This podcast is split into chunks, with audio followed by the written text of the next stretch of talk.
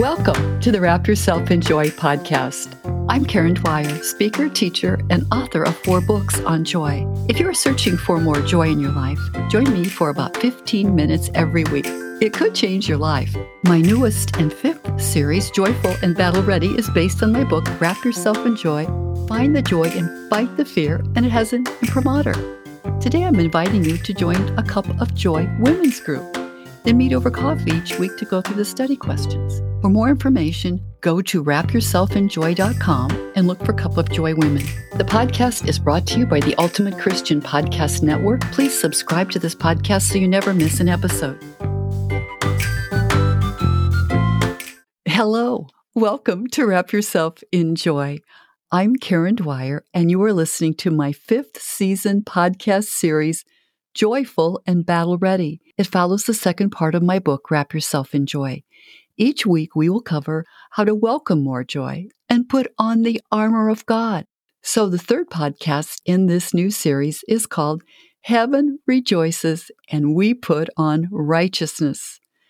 Last week, we defined true and lasting joy. And with that in mind, we prayed with the More Joy Prayer Guide. I hope you thought about it all week because we are made to pursue joy, to invite joy, and to pray for more joy. This week we start with heaven's joy.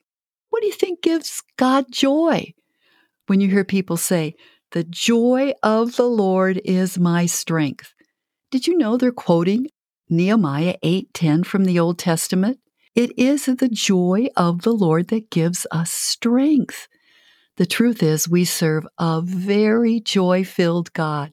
In fact, all of heaven is joyful and wants to share it with us. Sometimes we may believe lies about God, about heaven, and about joy. We might think God is a grump, and if we follow him, we are destined for a life lacking any fun. that is not true.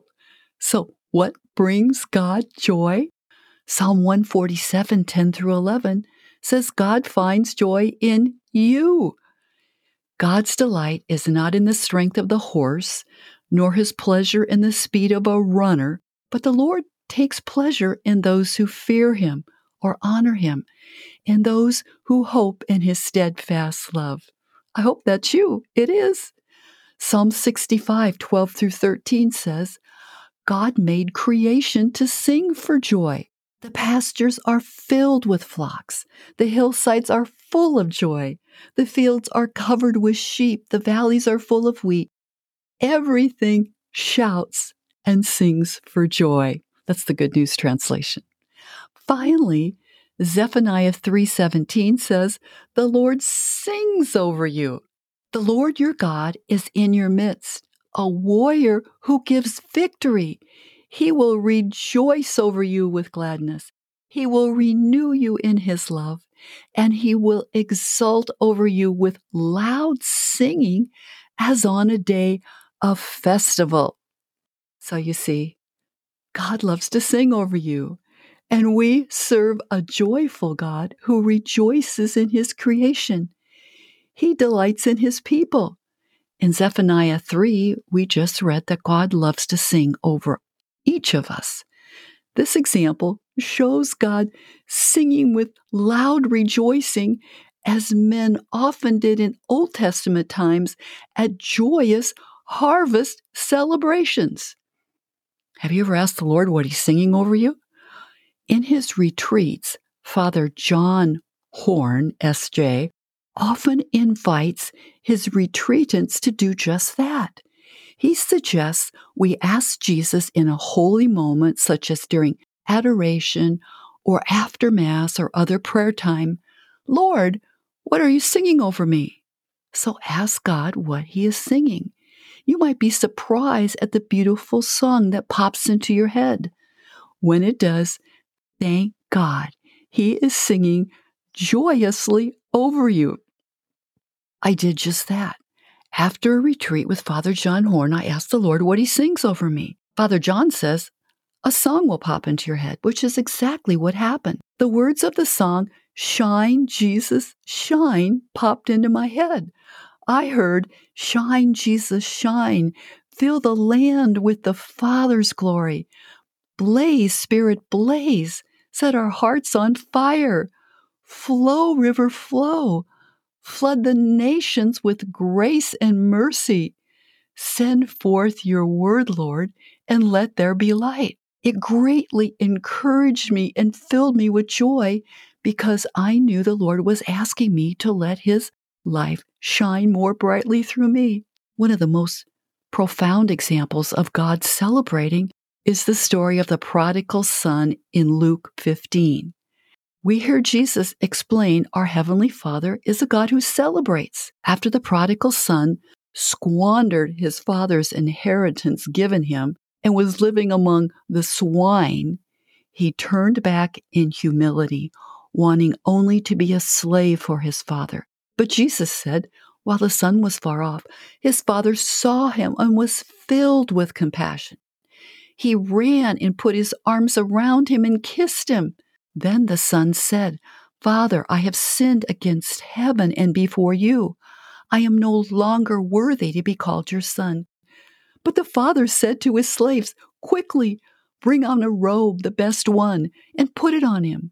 Put a ring on his finger and sandals on his feet, and get the fatted calf, and let us eat and celebrate. For this son of mine was dead and is alive again. He was lost and is found. And they began to celebrate. God loves to celebrate, and He loves to celebrate you. In fact, all of heaven likes to rejoice, and they rejoice especially when a person comes home to God. In Luke 15, 8 through 10, Jesus says, Or what woman having 10 silver coins, if she loses one of them, does not light a lamp, sweep the house, and search carefully until she finds it? When she has found it, she calls together her friends and neighbors, saying, Rejoice with me, for I have found the coin that I had lost. Just so, I tell you, there is joy in the presence of the angels of God over one sinner who repents. Wouldn't you just love to celebrate with the angels? We will someday. It will be glorious to rejoice with the angels and experience heaven's joyful festivities over sinners who repent and come home to God. It's true joy. If you are away from God, stop and return to Him now. You can repent. That means realize you have broken God's commands and change direction now by surrendering your life to Jesus, asking Him to forgive your sins. Keep giving your days to Jesus every day, and He will lead you. The Holy Spirit will guide you when you ask for His help. It will be different this time. Last week, we also focused on the armor of God from Ephesians 6. The first piece of the armor mentioned is called the belt of truth. We put on Jesus Christ, our truth, relying on His word to stand strong and stand firm and protect ourselves from lies and keep the joy. Next, we put on the breastplate of righteousness to protect our hearts. So, what is righteousness and why would it be associated with a breastplate? A breastplate was an important garment in military battle because it covered the heart and the vital organs like a bulletproof vest would today. A Roman military breastplate was a bronze shield worn over the torso from neck to the navel, protecting the heart and lungs and liver from injury and death. The breastplate of righteousness then especially protects our hearts. In spiritual language, the heart refers to our inner orientation, the core of our being, including our thoughts, feelings, and desires. Jesus was concerned about the heart. In Matthew 15 19, he said, From the heart comes evil thoughts, murder, adultery, sexual immorality, theft, false witness, and slander. The devil wants our hearts too. He will entice you to think wrong thoughts about God and try to poison your relationship with Him and others. He will attack your desires and lead you to lust for things God doesn't want for you, which can even lead to idolatry. So Proverbs 4:23 says it well. Guard your heart more than anything else because the source of your life flows from it. So, how do we put on the breastplate of righteousness? Jeremiah 33:16 says, "The Lord is our righteousness." Romans 1:17 says, "For the righteousness of God is revealed through faith for faith, as it is written, the one who is righteous will live by faith." So we cannot put on righteousness by ourselves. We turn to Jesus, who is our righteousness. You know, the Catholic Dictionary of the Bible defines righteousness as a communion in the death and resurrection of Jesus Christ, through which we begin a new life in the Spirit, a life in which we live in Christ and Christ lives in us. So, righteousness could be summarized as right relationship, right living. Right relationship, daily we come to Jesus Christ, the righteousness of God, who transforms us into his image so we no longer live for ourselves but for him. 2 Corinthians 5:15 says, "He died for all so that those who live might live no longer for themselves but for him who died and was raised for them." Right living, this means we choose to live and make moral choices that protect us against temptation. We pursue righteousness in Jesus and we desire holiness. He will lead us and forgive us if we fail.